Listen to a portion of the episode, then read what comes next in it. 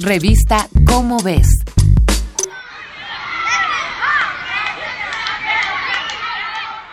Los salones de clase son auténticos lugares de sueños. Son espacios para el intercambio de ideas y la reflexión. En un aula de Suecia, una adolescente verbalizó su miedo más profundo, la catástrofe ambiental. Así comenzó una lucha por concientizar y defender al planeta.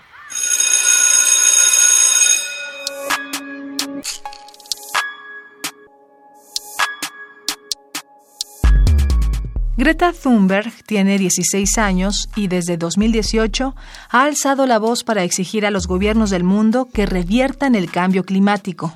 En agosto de 2018, la joven se manifestó frente al Parlamento de su país para exigir acciones contundentes. Entonces muy pocas personas sabían de ella. A diferencia de los expertos y activistas doctos en la materia, Greta solo pide nombrar el cambio climático como lo que es, una catástrofe ambiental que se extenderá si no se actúa para contenerla.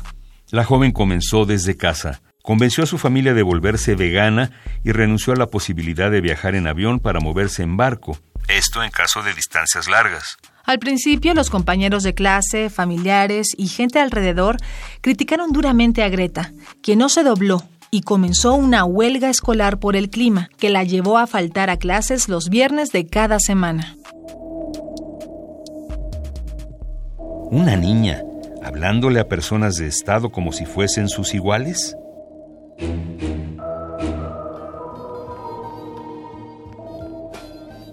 Pues sí, Gracias a esto nació el movimiento conocido como Fridays for Future, es decir, Viernes por el Futuro. El 7 de septiembre, previo a las elecciones generales, Greta anunció que seguiría en huelga hasta que Suecia se alinease con el Acuerdo de París, un convenio de las Naciones Unidas que establece medidas para reducir emisiones de gases de efecto invernadero. Suecia es un país con cultura del reciclaje y energías renovables, pero eso no es suficiente. Greta y ahora las juventudes que la siguen quieren que ningún ciudadano del planeta desconozca la situación. El mensaje de Greta ha llegado a la plataforma TED de su país, al Parlamento británico y al Foro Económico de Davos en Suiza. Ha hablado con el secretario de la ONU, con el Papa Francisco e incluso con Arnold Schwarzenegger y les ha pedido que usen su poder para hacer conciencia. ¿Sigues pensando que el cambio climático es una fantasía?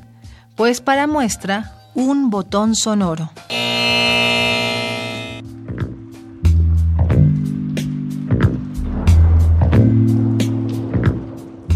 En mayo pasado, una estación de monitoreo en Hawái registró una cifra sin precedentes de emisiones de dióxido de carbono a la atmósfera. 415 partes por millón.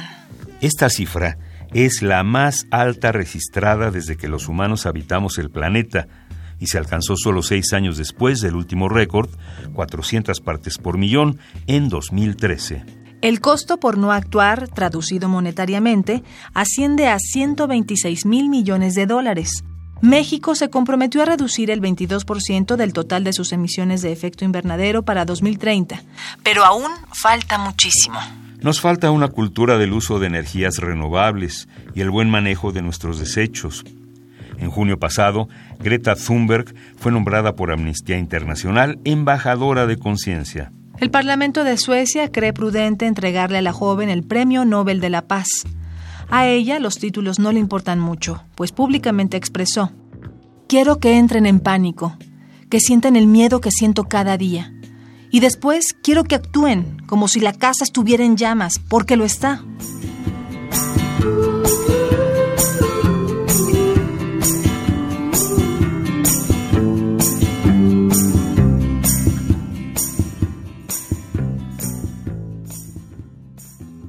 Esta fue una coproducción de Radio UNAM y la Dirección General de Divulgación de la Ciencia de la UNAM, basada en el artículo Arde el Planeta, de Guillermo Cárdenas Guzmán.